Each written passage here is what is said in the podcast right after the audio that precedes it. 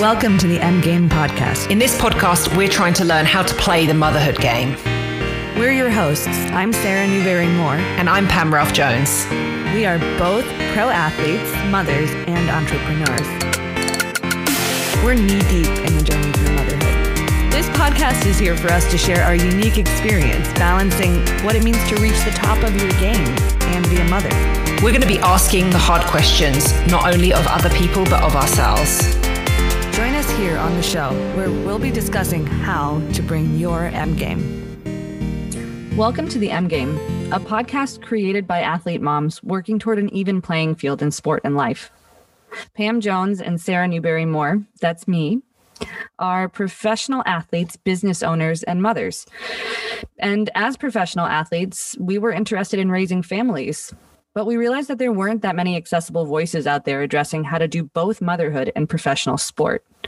We also kind of figured that there weren't as many voices out there addressing how to do motherhood and other things as there could be either. So we started a podcast, which is the M Game. And you're here with us today as we aim to identify the tools and strategies for navigating life and motherhood that are being used by the best out there, the best in the game. Um, and so you'll find here at the M Game in the following episodes, in this one as well, the voices and the stories of professionals and athletes who are at the top of their game and who can help you figure out how to bring your M game too. So today we have a really special guest. Um, she's here to help us answer some questions that we had and that were brought up over the last few episodes. Kelsie Eckert is an award winning history teacher and consultant. She's a professor of social studies education at Plymouth State University She's also a mother to a two year old child, and she's a three time Ironman athlete. Kelsie developed a lesson plan for the History Channel on women's history. She has traveled all over the world.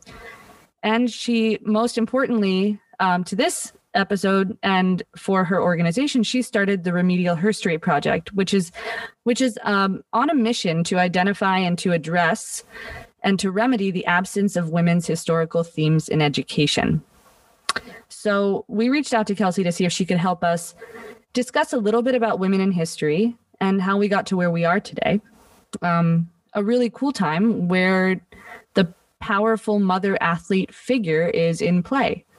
So, welcome, Kelsie, and thank you so much for joining us today. Oh, I'm so excited to be here. This is like such an important mission that you guys are on and uh, so meaningful and obviously timely given the introduction there. So I can't wait. This is going to be amazing.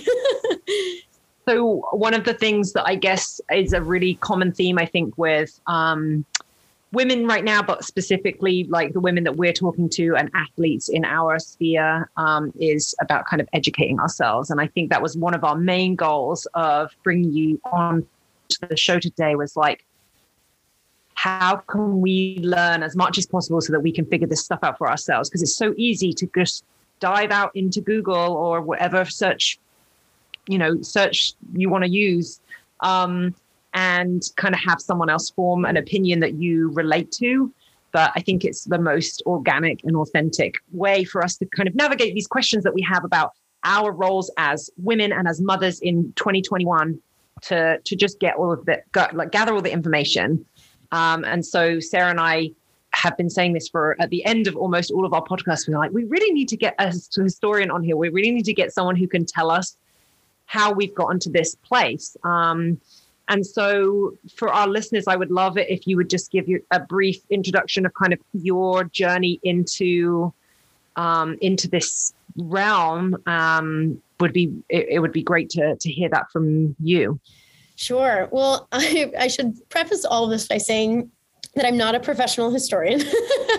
um, my background is in social studies education, and um, I came to this space as a feminist, as an athlete, um, as a woman, similar to you, sort of searching for my own deeper understanding. And how funny is motherhood that we um, sort of feel um, alone in it, yet like so many women have given birth.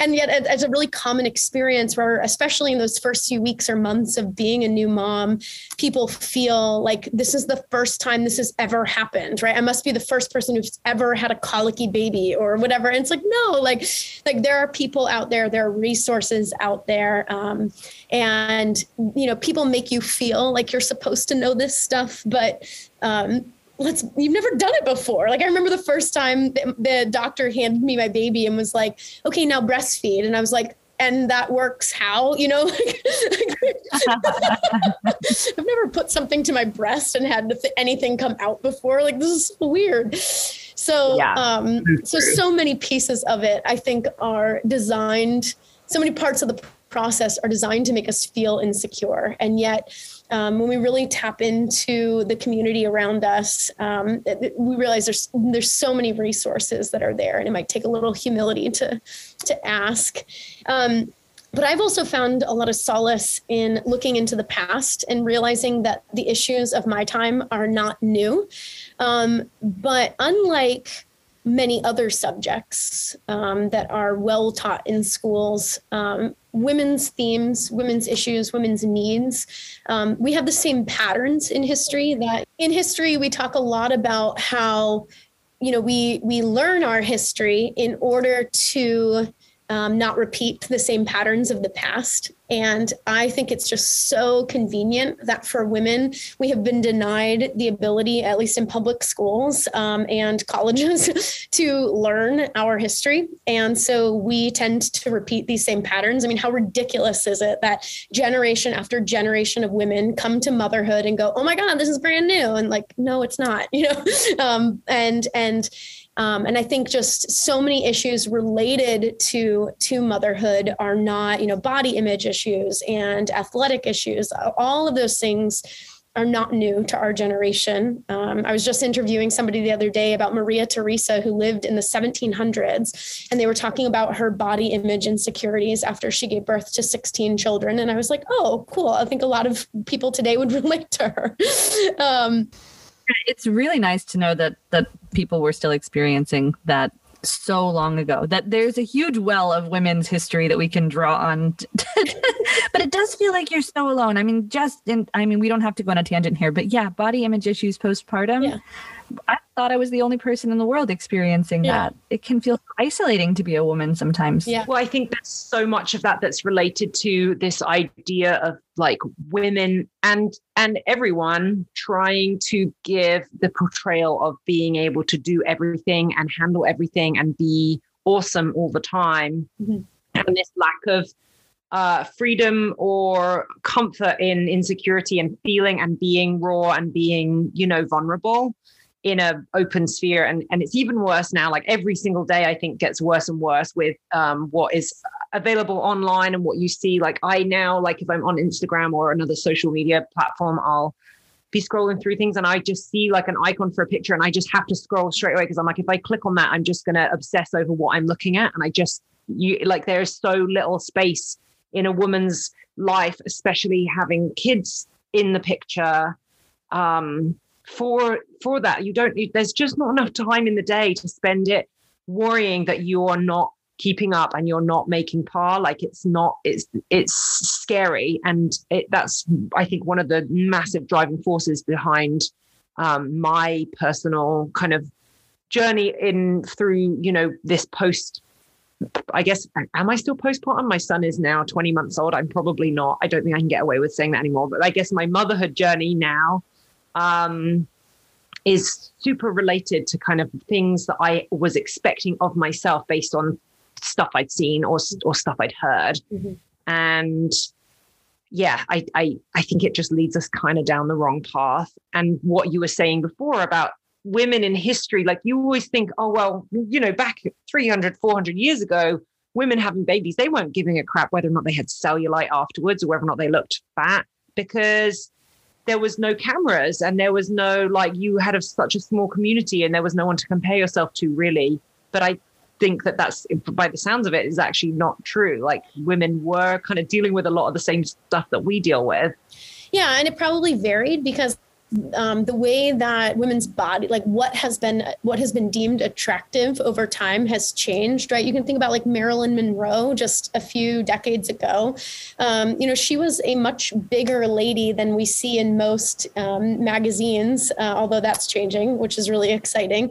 Um, and so, in her generation, having those curves and being voluptuous, right? That was what was attractive. And so, to you know, sometimes you would you like lose your butt or lose your whatever as a, as a result of pregnancy and um, and so you know depending on what is deemed attractive in x culture and in x time which changes from place to place um, women were dealing with the body image things that come from not looking the way that that culture tells you you should look um, and my, you know, my background, my coming to this space was I uh, was a so- high school social studies teacher for a long time, and I realized that women's history really wasn't being taught in schools. And, you know, I had my master's in social studies education.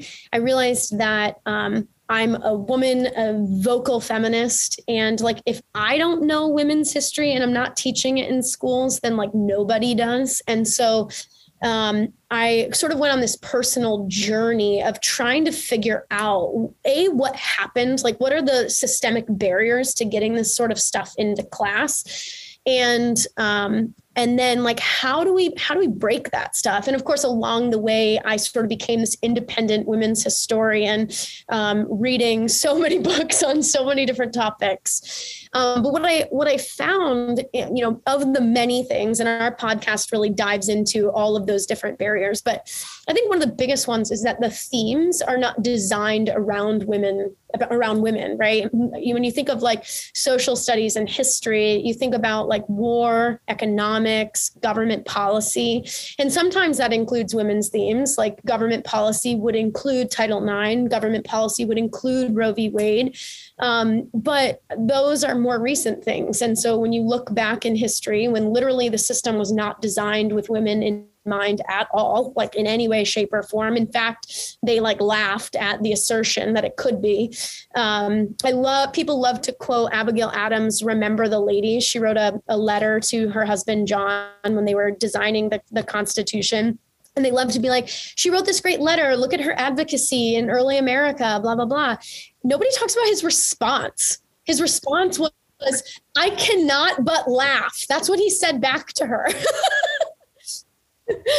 so you know things, things like that the system was not designed for women and so if if the way that we structure our curriculum is about what was talked about in that time um, then we were we're systematically sort of um, excluding women and when you were talking before i was thinking about you know, some of my childhood heroes like Cammi Granato, who was one of the first women inducted into the Hockey Hall of Fame. Um, I watched her win gold against Canada and was like wearing, you know, wearing my USA jersey and like cheering her out.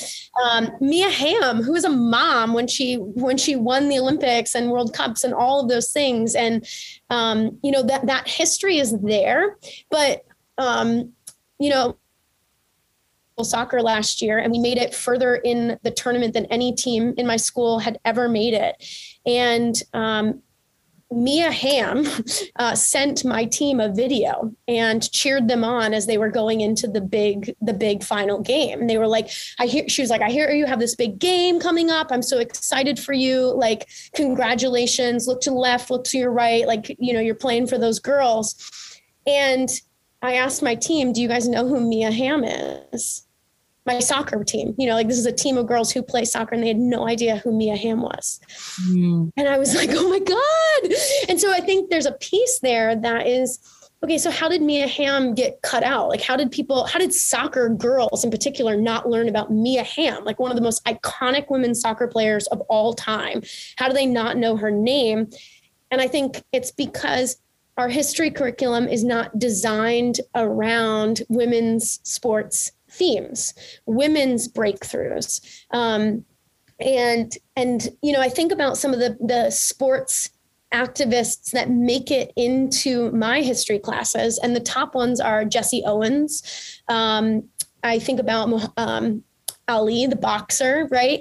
Um, mm-hmm. I think about the guys who raised their fists at the Olympics in protest of, you know, racism and mm-hmm. um, and why isn't sexism like right up there with those other sort of social justice things that get into get into the classroom? Um, why aren't women's firsts in there? Why isn't the battle of the sexes like a huge topic? Why aren't we talking about billie jean king more? Um, you know wh- where why didn't we learn about betty robinson the first woman to to run you know in in the olympics? Where where are these women? Why aren't they um, being talked about? What about the layers of race and sexism that are that are built into sports history. And um, and there's there's just so much there. And why why is it that when it turns to sexism it sort of gets lost? I think these are the questions that you know social studies teachers need to be talking about more to realize that we're leaving out these huge themes that exclude half of the students in their classes I wonder if, with regards to the sports theme specifically, if it's like this idea that, you know, sport is masculine mm. and activity is masculine and your and and and proud like physical prowess is seen to be masculine um and that kind of links us all the way back to this theme that we're talking about about strength and like women's strength and though generally if you take a if you take an average woman versus an average man, we can all accept that the average woman is the woman's going to win. The woman's going to win. No, I'm just kidding. Yeah, Wait, exactly. Sorry, you were going to say the other thing. Oh, yeah, the other thing, right? Like women are weaker than men. Yeah, right. Right. Physically, yeah. like if you count physical, like it, can this person lift this, this lift this, um, you know, dumbbell? Like there the likelihood is is that the average woman versus the average man there are obviously outliers and there's a bell curve um and uh, but but I wonder if that's part of it is that this maybe historically the idea of a woman competing in sport and physically exerting herself was seen to be kind of ugly, like it wasn't feminine and beautiful and gentle and soft. Yeah, I mean, so there are times in history where women were encouraged sometimes even for sort of the interconnectedness between sport and birth. Um, you know we know that when women are pregnant it's better for them to exercise right? And so and it's also better for them to be generally healthy going into a pregnancy. And so that is a that fact has been known since i, I mean i can think back to like sparta and the greeks right so um, a lot of times women were encouraged to be outdoors, to, to exercise um, for the sake of sort of like general health and um, and also child rearing and like keeping the community growing and going. Um, so so it's interesting because like that interconnectedness between sport and birth it like has forever been there um, which is kind of interesting but you're right i mean there is this idea of physical exertion that has uh, sometimes in history been, I, I say sometimes because one of the things that I'm really passionate about is I think we've oversimplified women's history a lot to say that like well because there were these sort of segregated spheres women stayed on their side and men stayed on you know their side. Um, and women didn't cross into those. When in reality um, within their sphere perhaps women um, you know exercised right? And and there were sports that were deemed appropriate for women like archery and gymnastics and and things like that. Um, and but then there's also time and time and time again there are examples in history where women and men's worlds, those spheres just blurred and varying by culture, um, varying in time and place um, it's just not true. And I, to take it a little bit away from sport, um, colonial America kind of comes to mind, where a lot of gender barriers diminish entirely. And I think that surprises a lot of people. But in places like the frontier, which colonial America was the frontier, those st- social structures and those rigid social norms that we we sort of think of as limiting women um, where you need as many hands as possible to accomplish x task. It doesn't matter if you have a vagina or a penis grab a shovel and start digging right? Like like those sort of things don't don't um, don't matter. Um, the can can I just ask you a question about that? Because I think it, it occurs to me, not as a historian, but just like thinking uh, about history, that there would be other times where you would just want someone to be able to grab a shovel regardless of whether they were a man or a woman. So, what are are there any other times that you can think of, like just off the top of your head, that might have also been like that in history? Well, in U.S. history, any anywhere the frontier is, that pattern is true. So as the frontier moves westward, that pattern still exists. And this is why um, in the 1860s, it's Wyoming, way out west, that gives women suffrage before anybody else in, in the United States. And it actually starts out west. Women have the right to vote on, on a state basis out west before it wiggles east. And it really doesn't actually make it all the way to the East Coast until the federal amendment is passed in 1920. Um, so, so that pattern is true through all of U.S. history of the frontier being that place for equality and where women's exertion and effort and you know kind of blending of male jobs, male responsibilities is is ever present. Um, in you know in in lots of different periods. I mean sparta comes to mind. It's a place where women were encouraged to be athletic. They um, they you know participated in sport and maybe not you know equally but definitely um, different than their athenian uh, counterparts over in athens. Um, you know it's interesting too like there are lots of examples of women in battle which you know before sport becomes more for fun i would say like training for war is is a big one um, and there are so many examples of badass women warriors like as far back in time as you could possibly go um, I just wanted to jump in there because sure. this kind of like jumped right on a thing that's kind of in my mind right now, which is about all of these women you're kind of saying like this battle that we're fighting right now is not a case of being like well now that women are doing all this awesome stuff now we need to start like making it be in you know be recorded and in the history books and talked about. It's more that this has been happening forever but maybe it's that it was never like you know we talk you think about ancient greece and um the olympics mm-hmm. like it was never discussed but i'm i'm like listening to you now i wonder if there was like concurrent maybe not planned and supported and organized you know women's events but i'm sure that women were there watching saying well i want to see how fast i can run that distance and then some of her friends probably joined in and there was probably you know competitive sport for women that was just never put into the history books because it wasn't deemed to be appropriate or relevant or interesting or all of these things. Yeah, and I'm not an expert on um, Greece and Rome, but I think there's something funky with um, they competed like in the nude or something and so it was really inappropriate for women to be there um, but not because of not because of the i mean i mean less because of the sport and more because of the attire. Right exactly.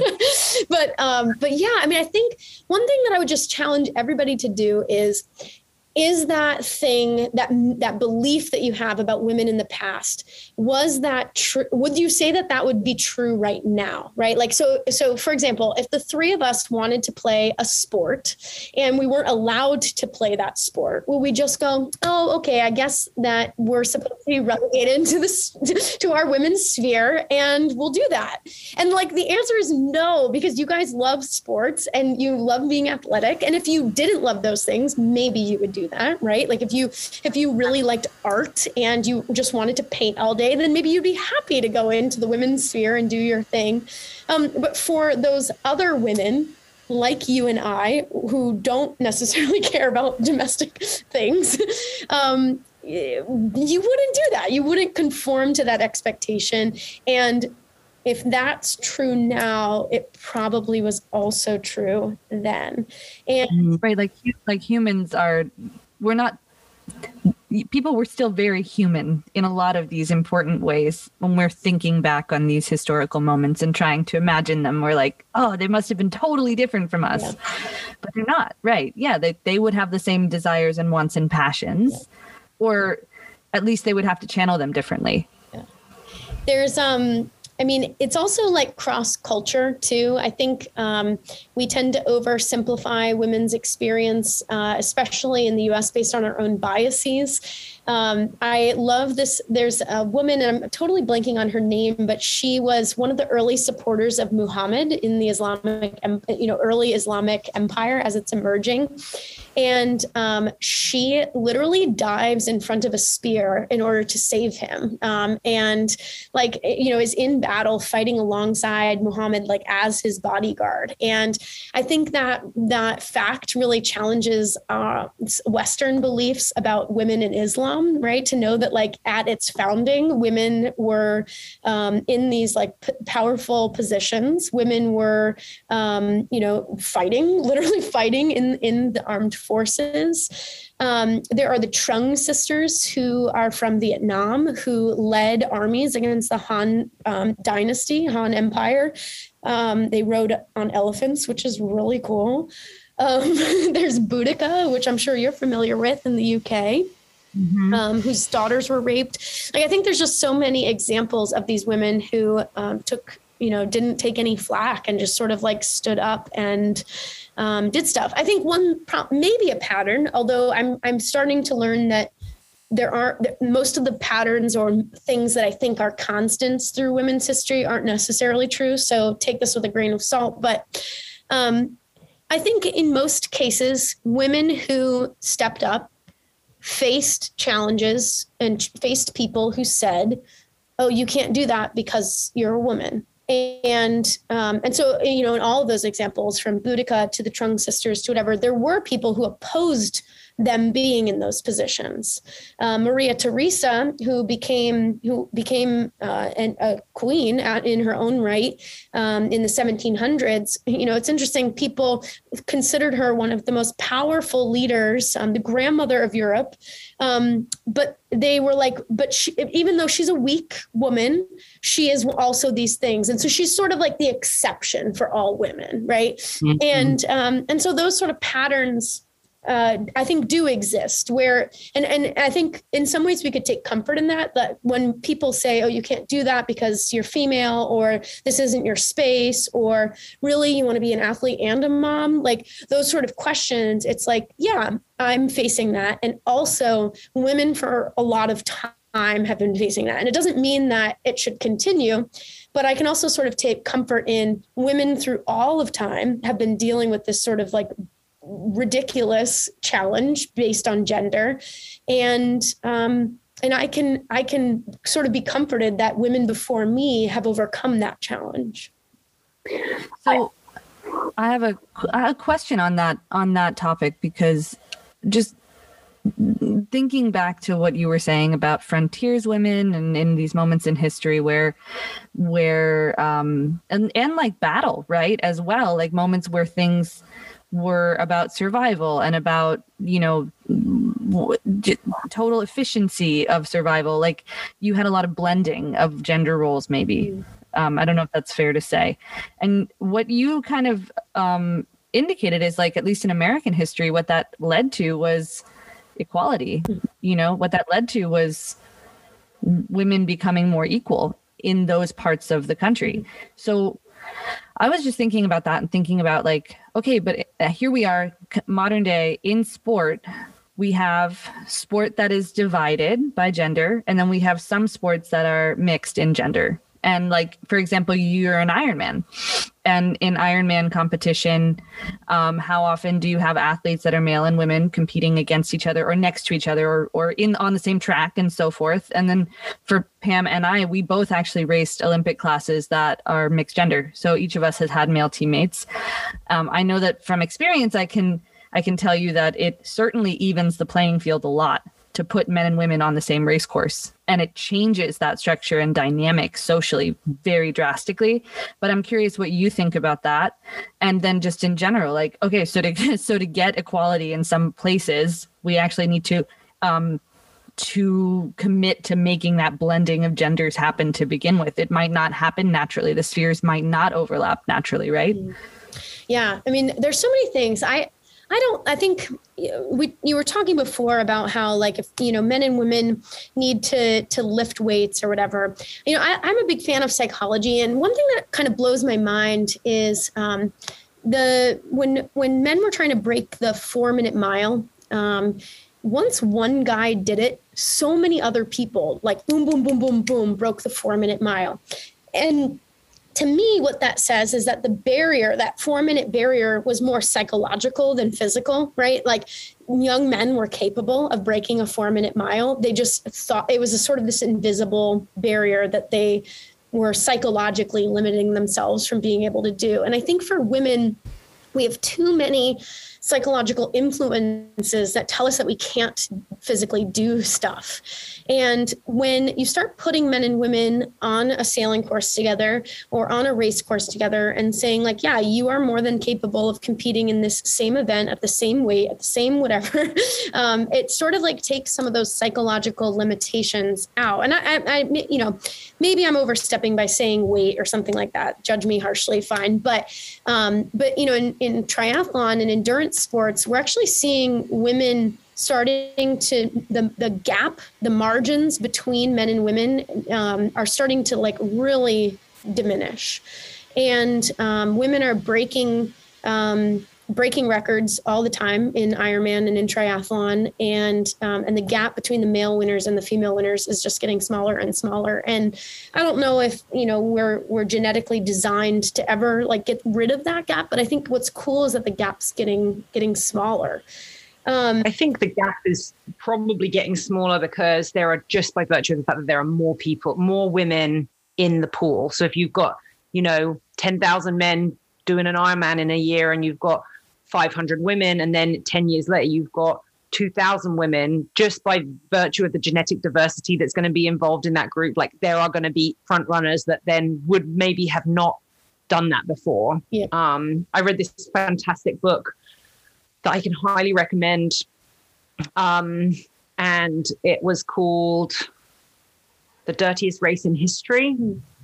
Um, and it was about the 1980 Olympic Games. Um, and it was talking about all of the drug taking and stuff like that. But there was a, a really good bit in it that was talking about kind of the genetic predisposition of these specific athletes to be on the course that day because of their you know doing sport from an early age and um and like for example there's a huge this isn't from that book but um there's a huge uh a huge number of people who are genetically or who have broken many many records in some kind of athletic sprint event that can trade like chain sorry that can um, I'm looking for the right word here, that, that can find their lineage goes back to a specific town in Jamaica. And um, there was events that happened over the course of history that have kind of created this genetic gene pool in this region in Jamaica that um, are predisposed to be very, very fast twitch muscle fibers. And then on top of that, sprinting is their pastime that they do at in recreation at school. So instead of, you know, like when I was at primary school and secondary school, in break time, people would play soccer. And so that's why the UK has a really good, strong number of people, mostly guys, who are really good at soccer, mm-hmm. and um, they have a large pool to choose from for these all these Premier League teams, and that's kind of the same deal as this this as Jamaican sprint athletes is that they're that's their thing that they do. And so kids that maybe never knew that they actually were just super talented and really good at sprinting find out at such a young age that they have this talent and they're beating all their friends and therefore then they get picked up at high school level and then they get nurtured and that's when they you know go and and break hundreds of world records mm. Um, and I think a piece of your question too was about like how, you know, situations where we blend those gender roles, how those produce more, uh, you know, greater equity. Um, and I think, you know, this idea of separate spheres is something that comes and goes a lot in in history. Um, and there's a lot of really cool emerging research about the Vikings. Um, and I think one thing to just always check yourself on is like, do I believe that things were different back then because they're different now and that might not be true that might not have been true and one of the things that um, is interesting is that when a lot of the research that we have about different parts of the world was emerging, especially for the English, it was being done um, in the 1800s, mostly by British, um, by, by British historians and researchers. And what what's interesting is that they put their own sort of sexist biases on the history and the, the historical research that they were doing. And so, in particular, with the Vikings, what was interesting was they were stumbling upon all these Viking grave sites and villages. And when they found these bodies of buried soldiers, um, they knew they were soldiers because they were buried with swords. Um, and shields and different things they assumed that these skeletons were actually you know male skeletons because they were buried with those things. And there's a lot of emerging um, research right now that actually because of dna evidence we can now you know test those bones and find out that they they were actually female and um, so it's kind of cool to say okay you labeled those things as as male because they had shields but actually, for the Vikings, those gender norms were much more blurred than they are today. And we now know that women Vikings traveled all over the world. Women came, Gudrid in particular, came to America well before Columbus, um, that women fought in Viking raids. And, um, and so they probably had much greater gender equality than the British people did. Um, and it would take centuries for the British people to, to get to that same place the Vikings were at centuries before them. So I think just culture to culture, it's really hard because cultures will take their own ideas about a group of people uh, about gender, about race, about whatever, and apply it to people where it might not really actually apply. Um, so, and I, I, think the Vikings are a really good example of that gender bending sort of situation where, you know, at least in war and in and in their raids, gender didn't matter. You mentioned earlier about simplification um, to kind of simplify women's roles throughout the ages. Um, how much of that do you think is a conscious bias, or how much of it do you think is like uh, like like censorship, like purposeful censorship? Or or do you feel like it is more like oh well they had a sword and a shield so they're probably dudes? Or is it kind of like like because there's there's this theory um so um this is kind of a bit of a tangent but uh, I'm I had a when I had my son I had him at home and it was a very like I knew that I wanted to have a home birth from very early on in the pregnancy.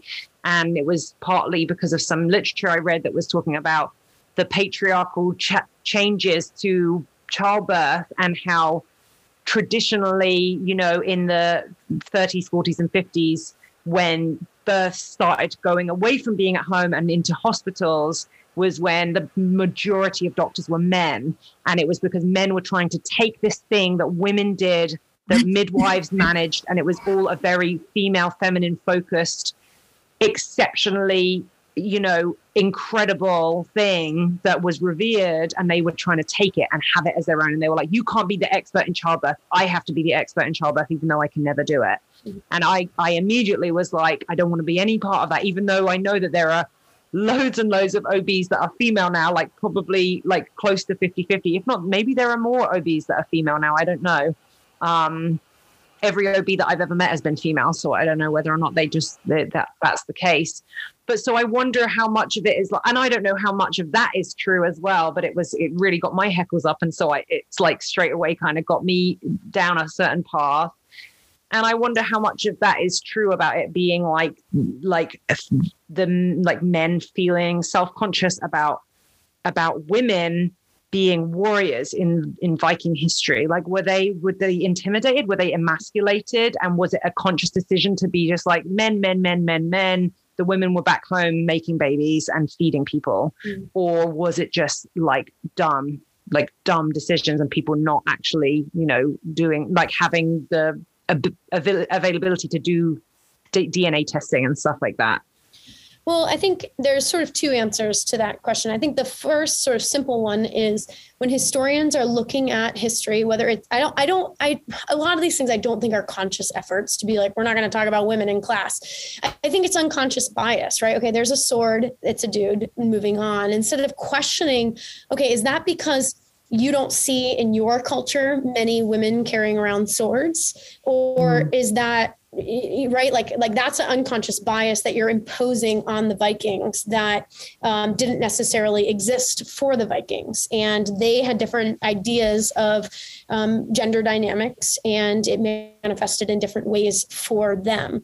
And so i think um, you know we, we talk a lot about unconscious bias in relation to race but i think we, we do women a disservice to not realize that there are so many ways in which we underestimate women in which we sort of um, limit their their ability to to perform in a million different ways right? Um, and and you can you know just thinking about like the types of jobs that we think of women belonging in and um, and what like what does that even mean? Women belong in any job that exists right? But yet we we definitely have these constructs that are social that tell us where women have been and should be and I think to to the second piece of your question about sort of this transition, there's a really rich history there, um, and it has a lot to do.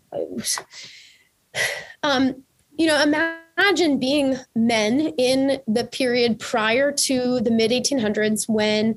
Um, uh, lots of these big breakthroughs are happening, but early. Um, so, you know, um, C sections are becoming uh, a, a, practice that will not kill the woman. Um, C sections were sort of like the last thing that you would do before um, you're like, okay, this either the baby's going to die or the mother, uh, well, the mother's going to die, so let's save the baby. And so you would do a C section.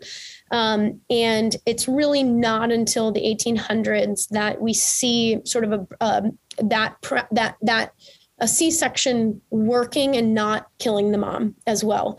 Um, so imagine in a time prior to C-sections, prior to other techniques, being male, um, being a doctor, right? We see these emerging, this em- emerging profession of being a male doctor. Um, I think it's a little oversimplified to say that it's this battle between men and women, although it, you could certainly paint it that way. Um, I think for men, birth was this area where they felt incredibly helpless. And for a male physician in particular, to be losing the lives of so many women in childbirth and to feel powerless, right? In that in that situation, and be like, this is literally my job to save lives. And for some reason in birth, we can't. Um, and to have this you know so there's and then there's also this scientific revolution going on at the same time and so they're trying to apply scientific method to um, to the practice of birth. But then you also have all of these Victorian era issues compounding um, compounding their involvement. And so, kind of a classic scenario is these male doctors are going to medical school to learn how to essentially, you know, be an OB and um, support support women in childbirth, um, but they don't get to have any clinical experiences because um, that would be so inappropriate for a male doctor to be in the room with a female patient um, and, and having these clinical experiences. They might watch um, something happen, but they don't actually get any hands on experience until they're literally doing it for the first time um, they there were things like these women would come to their male doctors and they would be wearing like full Victorian gowns, and the doctors wouldn't. You know, I mean, think about birth. Like today, birth, like women give birth naked, right? And they're like, there's this whole like vibe in the room, and they're you know people like feel their bellies and help position the baby properly, and um, these doctors doctors, it was inappropriate for these male doctors to see those women um, like indisposed, right? Because they're not, you know, this isn't a family relationship. This is a physician. And so these doctors are not actually like, if, if someone's going to be helping me give birth, like I want them to look at the situation, get their hands in there and like figure out what's going on, right? Male or female. And because of sort of Victorian ideas or even his, you know, f- further back in, in, in European societies, um, they, they weren't doing that. So they weren't, there's, you know, sort of these like layers. So I think it's, um, it's not necessarily that men didn't want to like do as much as they could to support these women they did but there were all these layers of culture and society that were making it really hard for them to do their jobs well um, then you add issues of like germ theory um, you know where they're taking surgical tools from surgery A and then coming to help with birth B and they're infecting the woman with whatever they, you know, they because and that just has to do with a lack of knowledge of germs, which doesn't really come about until the 20th cent- early 20th century. Um, so there's there's just so many layers it's it's so interesting and it made me think about what you were saying earlier in the podcast which is you know how how these themes are not about women's experiences and that the themes of medicine at that time were not about women's experiences. And so what that leads to is you know women being further excluded from the theme of what's important at any given time and medicine being structured in a way not even now it's just we we've talked on the show many times about like how wild it is that you can go through a birth experience and it is not standard practice to prescribe physical therapy to women after birth. It should be. It's more tra- it's more trauma to your body than most non-invasive surgical procedures that require physical therapy afterward. But it's it, I mean there's so much in what we've talked about so far that is so interesting, so applicable and it's just been such an exciting conversation. I want to just like recap some of it so that just to share kind of what I've learned so far, which is like, okay, so thematic aspects are important. Like what we make the theme of things about in the way that we discuss stuff the way that we teach in the classroom especially to the point of your of your of your project which is so important. Um, talking about breaking psychological barriers and how just wow just wow just like where that can get you regardless of gender or or race or any kind of challenge that you're experiencing in society um, and that's something that we do in sport a lot, naturally looking to break psychological ba- barriers. So it's like, okay, as female athletes in sport, as athlete moms in sport, trying to challenge some of what the status quo is, like knowing that that's a good way to do it knowing that that results in positive outcomes it's just nice to hear. I think this this idea that there is an extremely rich history of women's experiences and it's very important for us to what we can do is to acknowledge that history because what that results in is empowering women to achieve and actually empowering women to act entitled to achievement. Because it's like yeah yeah we can take the position that we're working against the uh, the machine you know like hey the the the structure was not built around us we can acknowledge that we can feel like we're fighting it or we can say actually like yeah these separate spheres have always existed, and there were women doing very brave and very interesting things throughout the entire course of history. I'm not alone. Um, you know, over time, things change, and the ways that we can help lead our society to that change are are by like we're talking about, you know, like having these conversations, acknowledging the history, and and I do think one big takeaway for me is just like I know it's a simple little snippet that you shared about blending, but it just makes so much sense to me coming from a mixed gender sport and also coaching athletes, young athletes, male and female athletes together at the same time. Um, there's so much in what we can contribute as mothers to our own children, teaching about gender and equality, and what we can contribute as athletes and coaches as well. Mm-hmm. Yeah, I mean, there's also this interesting history. What you were saying made me think about like the sort of story that we tell ourselves that when women have children, things get harder, um, that sport gets more challenging, that, um, right? I mean, like you talked about, there's this immense need for physical therapy, which there is, but also there are lots of examples of women who then return to very physically demanding sports and play and thrive in in their field. And I think um, when we know that history, birth becomes a little less intimidating, right? Like you can do that. You're not. You had a baby. You're not broken. Um, right. and I and I well and I, what I love about that is like that's one of those knowledge is power situations because if you teach women that physical therapy is a good thing and not to fix a broken thing, you're like, oh hey, like hey, you can do this and then have that. Mm-hmm. You know, like you're entitled to this so that you may have that because you you're not bouncing back. Actually, you know, you're just you're going to be you but better you're not, yeah you're not you're not bouncing back you're bouncing forward yeah and and it might be different it might you might look different you might feel different um, but you're still moving forward and doing your thing um, it's just there's so much meaningful meaningful history. And i think i'd be remiss not to mention dr sims and some of the, the layers of race too. Um, dr sims was a white physician who um, did uh, was there's a lot of different um, things that can happen to women after birth and part of the trauma of of giving giving birth on your on your body um, and one of them is that you can have this thing called a, like a fallen uterus where some of the ligaments in your in, that hold your uterus into place are, are weakened and so it drops down like prolapse. yeah prolapse. and so mm-hmm. it it's very very painful um, and they in the 1800s they didn't have a cure for this. And Dr. Sims um, is is credited with discovering this cure. Um, but he is definitely a very controversial figure in history because he discovered this cure by testing out surgeries on enslaved women. And um, there's so many things that sort of go into this because in um, in different times in history, and, and again, this isn't always true, but um, in, in his time, there's this belief that Black women didn't feel as much pain as white women. And so he could just try all these experiments without anesthesia on these Black women. And some of them, you know, their, their names are known. I believe Angela is one of them. Um, and, and so we, we have these women's names, and I feel like they should be credited with essentially like putting their bodies out on the line for science that would later save so many women from like lives of pain following uh, following giving birth.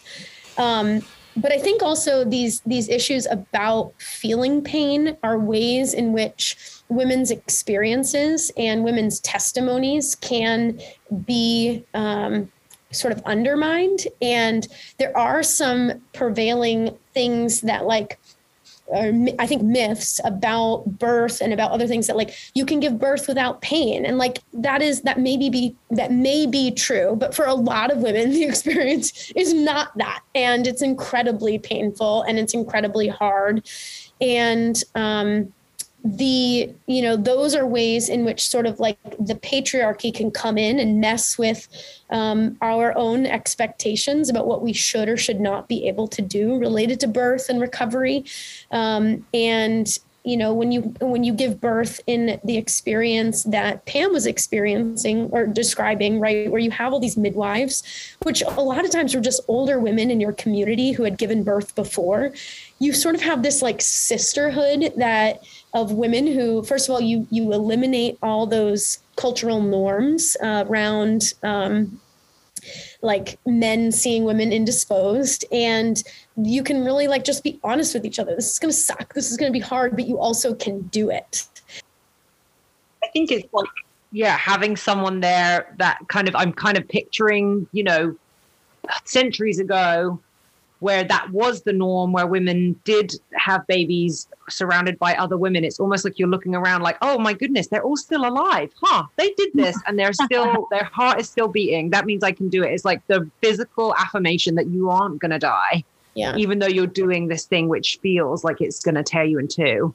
Well, in a lot of like, you know, it's interesting because this isn't, I would, you know, this isn't true like consistently over time. It varied, you know, again, but, um, but I think that that communal thing, if you think about in a small town, you might have witnessed like five births before you actually gave, maybe even more before you actually gave birth. You might have assisted your mom in birthing your siblings, right? Before you actually go through that experience. And how many women today watch a birth on a video in a birthing class for the first time as they're like already eight months pregnant and they're like holy crap i have to do that you know and like and and wow, by seeing many you know diverse births you might know that you're in like like I went through an entire birthing class. I was as healthy as I possibly could be. I did a half Ironman tw- uh, 12 weeks pregnant.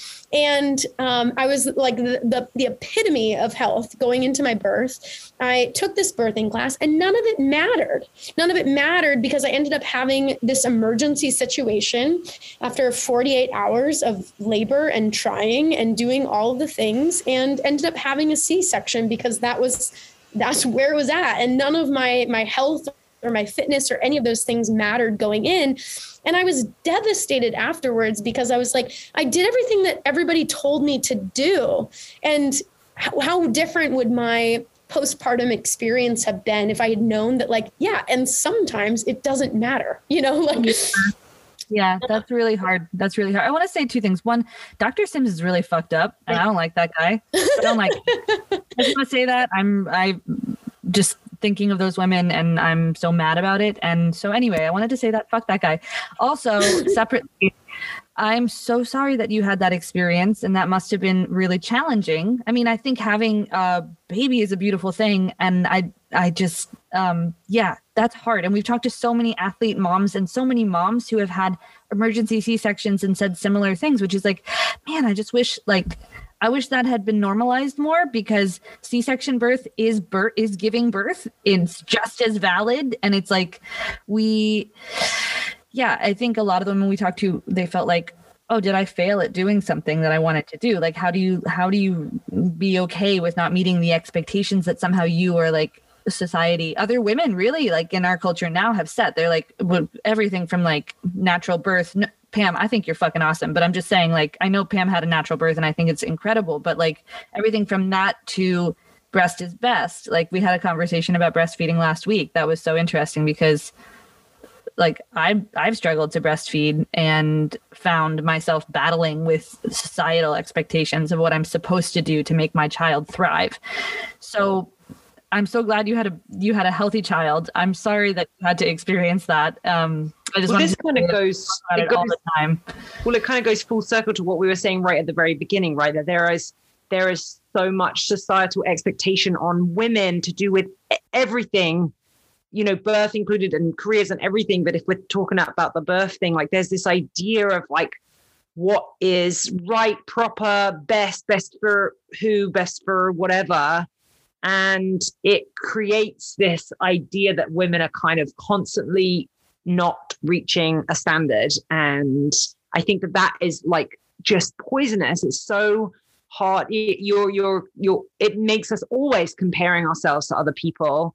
Um, and, and, you know, what you mentioned, Kelsie, about having like, you know, back in the day when you had communities where young women were seeing multiple multiple generations of of and and people in their communities going through this journey of birth and and seeing many many different outcomes whereas we just don't have that. Like i'm one of uh four uh one of four kids and my younger sister was born when i was 13 so i remember it very very vividly but i was not involved in that whatsoever even though we have a very we still do have a very open relationship. We talk about everything in my family. There's nothing, nothing is off the table when it comes to dinner conversations. And um, and but I was completely, I was not, I didn't know what was going on. I didn't know what, like how, you know, it was almost like I was shielded from it. And I wonder if that's part of it as well. It's like kids nowadays, it's like, oh, you can't talk about vaginas in front of young kids yeah. because no, like it's so private. And it's like, well, no, that's where they came from. Like there, there's so many conversations also, we have so sorry for talking over you, but it is the source of of of our strength. Like, or I mean, it is an expression of our strength as a gender, as women, as what we are biologically. Like the difference between us and men is our ability to bear children.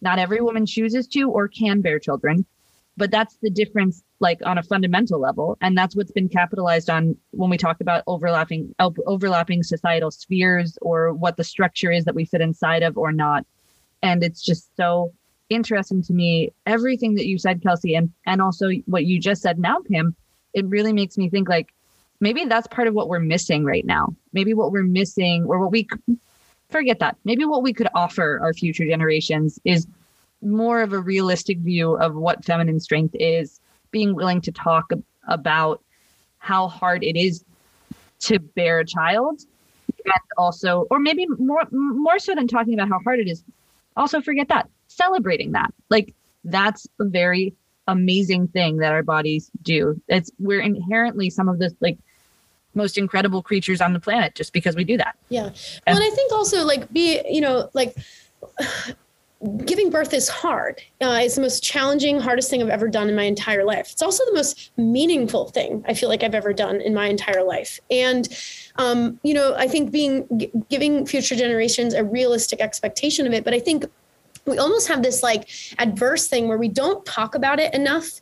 And so people are um, afraid of it for for but they don't even know like what to be afraid of. Right. and um, i mean like things things that are ridiculous like oh you push a baby out of your vagina that must crazy hurt. And it's like well no like your body's designed to sort of expand right. and get bigger. Like it that it like it makes room for that baby to come through. So it's no you're not pushing a baby like out of your vagina as it currently is right? Like you know, like that's not right. Your hips, your hips literally move. Like your body is like a transformer. Like I don't yeah, know. It was, it was designed for that. Yes, exactly. so i think i think there's there's we we also sometimes by not talking about realistic um, experiences of birth histories of birth stories birth stories we almost also create fear and um, unnecessarily, right? Like I think part of the cool thing about birth is you say, "Holy shit, my body did that."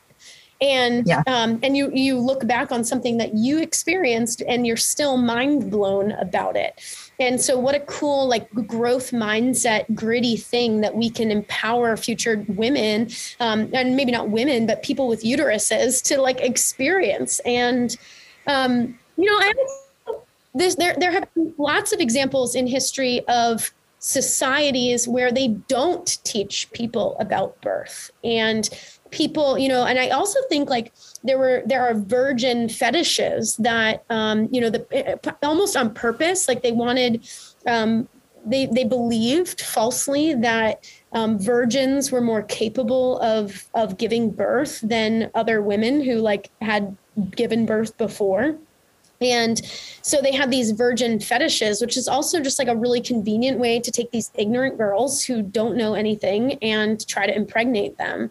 And so those are societies where they they blinded these girls. They didn't teach them about birth or sex or whatever. And then they put them in a scenario where on their wedding night they're getting like really a horrible rude awakening to motherhood to womanhood right? They're they're experiencing womanhood for the first time. Um, and sometimes you know in cultures like india this was um, you know like they were like 10 11 12 years old these these young mm. girls. Well it's that what you were saying about you know kind of being women are kind of almost blinded and shielded from it. It's like knowledge is power right? So how do we make future generations of women and men understand what birth is and how it can make you stronger and how you can have that backwards, you know, rear view mirror view of it and go, holy shit, I can't believe I really did that. Yep. Is by giving people knowledge about what the heck it is. Because I even, I mean, I'm definitely not kind of going through life like not researching. I didn't do a ton of research about birth. I just kind of thought that uh, one thing my mum said to me was she was like, "It's going to be the hardest thing you ever do," and that was kind of what I needed to know. I was like, I, there's no way of me going, well, it's going to be harder than this, but not as hard as this. It's like, it's just going to be the hardest thing you ever do. And you just have to go into it thinking of it like that.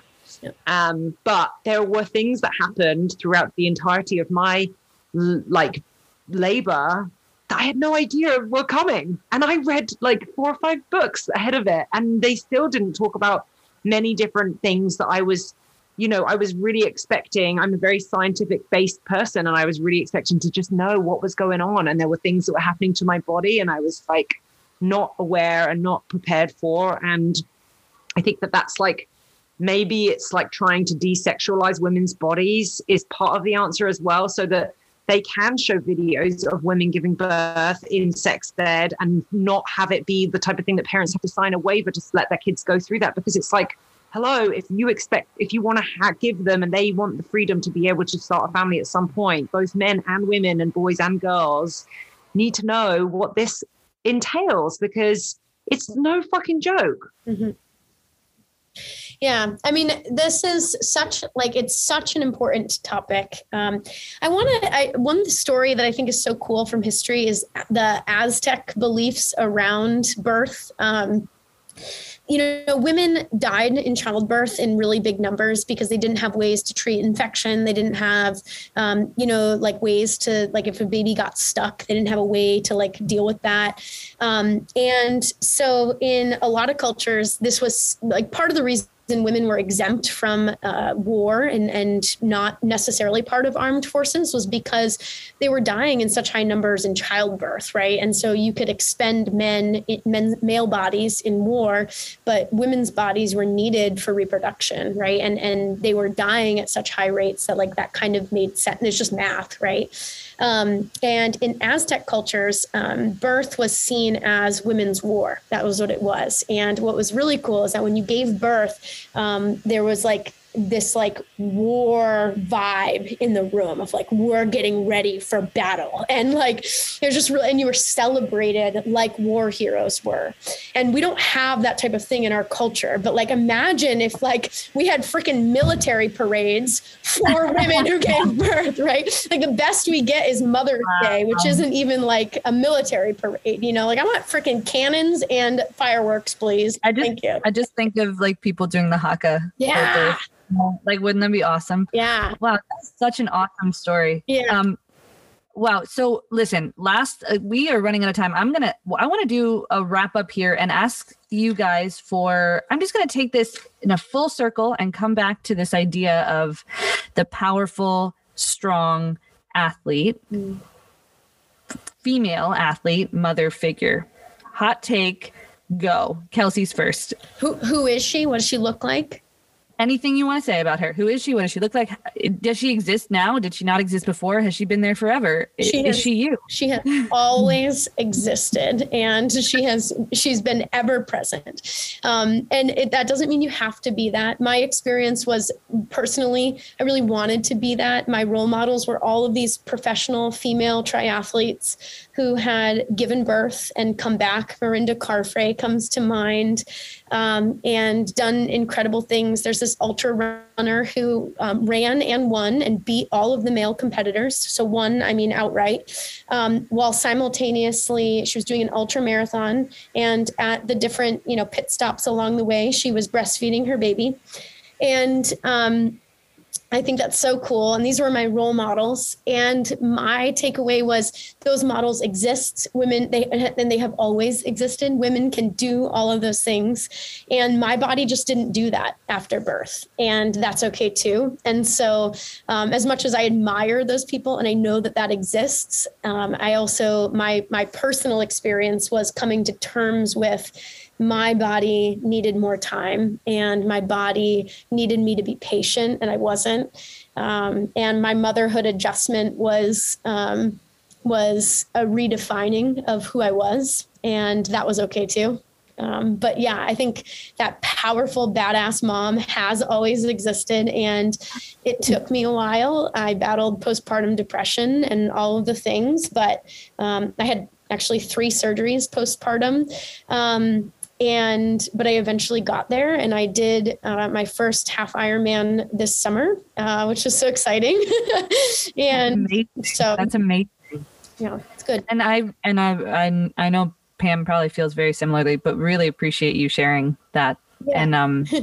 that, that postpartum journey is hard and however you get to where you want to end up is part of the the beauty of where you end up i think i mean I, accepting the changes and the challenges of that and really just living and being that new person. You i mean i guess we like to always kind of think of it as you're being birthed to right? Yeah. like different it's a different version of you and thank you for sharing that. Um okay pam hot take.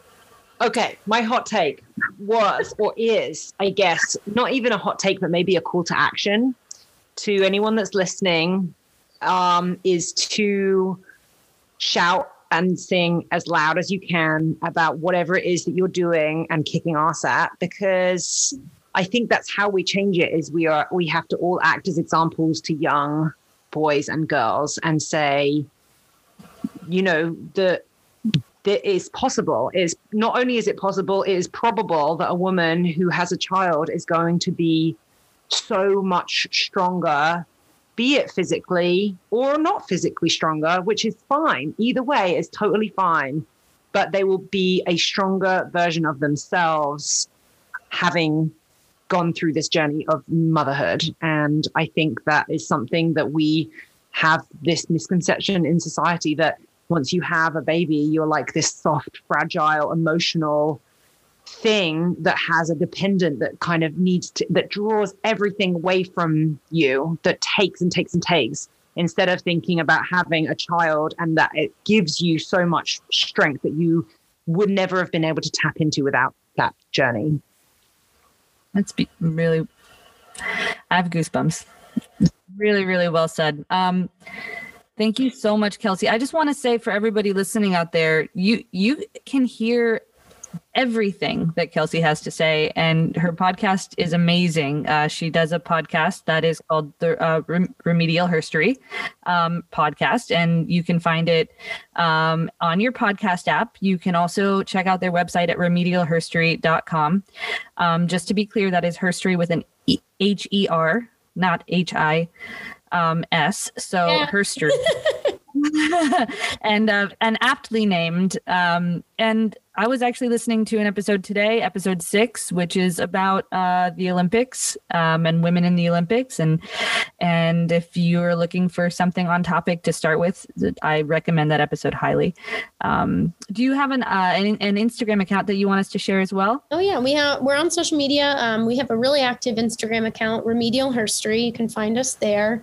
Um, we're less active on Twitter and Facebook and other things, but we're there as well. Um, we do have an episode also on birth where we go through some of the some of the history of of birth that we touched on today. Um, and then, of course, lots of other women's themes and topics, and warriors and badasses and leaders, and, you know, other themes that we've we've touched on.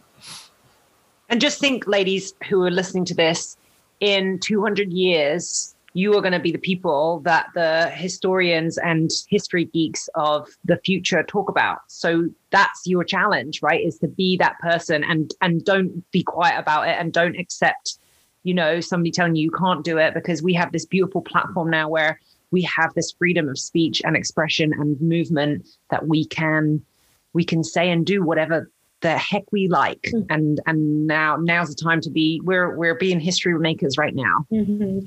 yes i end most of our our newsletters and things which you can subscribe to on our website with be a herstory maker. Go do that.